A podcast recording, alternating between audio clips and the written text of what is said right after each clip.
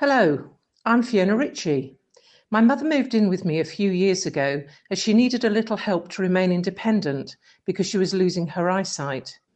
My observational musings are the reason I remain sane. This is my weekly diary, so you know what shenanigans we've been getting up to.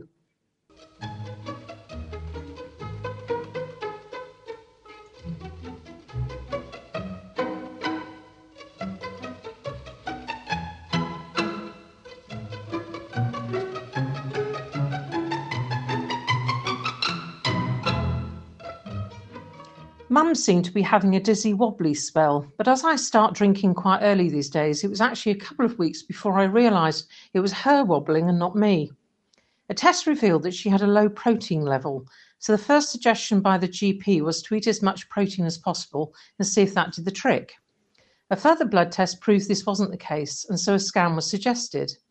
The doctor explained it would be at least six weeks until we got the appointment, which gave Mum ample time to get used to the idea she would have another trip to Bedford Hospital. Three days later, a letter arrived saying there was a free slot on Sunday morning. Well, that's stupid. It doesn't give me enough time, Mum claimed. For what? I inquired. For getting ready, idiot. I don't know at what age this happens, but Mum reached it a few years ago.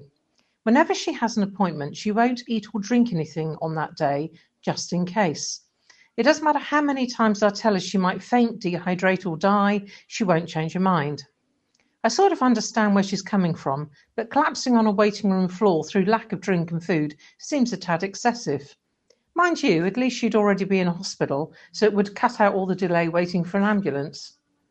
Anyway, with the appointment confirmation came a list of instructions, which included not wearing any metal. So knives, bullets, and underwire bras were out. Nothing to eat, but mum must drink at least a thousand millilitres of water. That's about 20 pints in old money. It's not actually, it's more like two, but the huffing complaining mum vented when hearing this snippet made it sound like the clinician was going to waterboard her. The only saving factor is that on further reading she was allowed to pee, as a full bladder wasn't required for the scan. It went on to say that on arrival she would be given at least three cups of water to drink while she was in the waiting room. Helpfully, they described the cup with a picture alongside for those patients who were unclear on the concept of what a thin, crappy piece of plastic shaped like a cup looked like. We arrived in good time, and to my delight, there was a wheelchair in the main reception. The unit we needed to reach was a good 400 yards from the main entrance. There was actually a door at the other end of the hospital right next to the scanning department, but middle management were concerned it was too convenient, so bolted it at the start of lockdown, and to make doubly sure, painted the hinges and stuck a note on the door explaining it was permanently closed. They didn't want patients wandering in willy nilly, and the five mile walk around the other way would do us the world of good. One of the wheels on the chair had a fault, which meant I kept steering Mum to the left, and thinking it would help, I explained to anyone I passed that it wasn't me, it was the wheelchair, and I could in fact drive a car. Their faces told me they didn't think I should be allowed to. We veer right into the CT scan unit and find we're the only people there. They seem to include the staff. There was a single chair, so I wheeled Mum next to it and sat down. Mum's mask had ridden up and obscured her whole face. I stifled a laugh. Are you stifling a laugh? she muffled. I'm feeling very hot. Why is it so hot in here? Is anyone around? Why isn't anyone around? I need to use the lavatory. My heart sank. It had taken three goes and two Hail Marys to get her into that seat, and now she wanted to get out. More divine intervention came as a young, cheerful man with a heavy Indian dialect opened a door about 50 feet away and walked towards us, smiling and saying good morning. I smiled, stood up, handed over the paperwork with tick boxes to say she wasn't pregnant or in the armed forces, explained she was blind and slightly deaf. He thanked me and wheeled her off. Let me add that Mum insisted she wouldn't wear her hearing aid. I said she could take it out before her scan, as it would give her a chance to hear what the nurses were saying. That advice fell on deaf ears. Always prepared, I had Saturday's crossword from the paper and sat down, expecting Mum to be at least thirty minutes. Almost immediately, I heard an extremely loud voice instructing Mum to sit on the couch. It was repeated five times.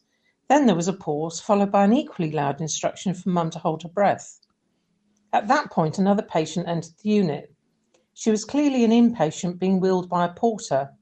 I could tell he was a porter because his uniform had Bedford train station emblazoned all over it. The patient, on hearing the shouting, looked alarmed. I explained it was my mother they were shouting at because she's blind and they're overcompensating, to which the patient leaned forward and said, Pardon?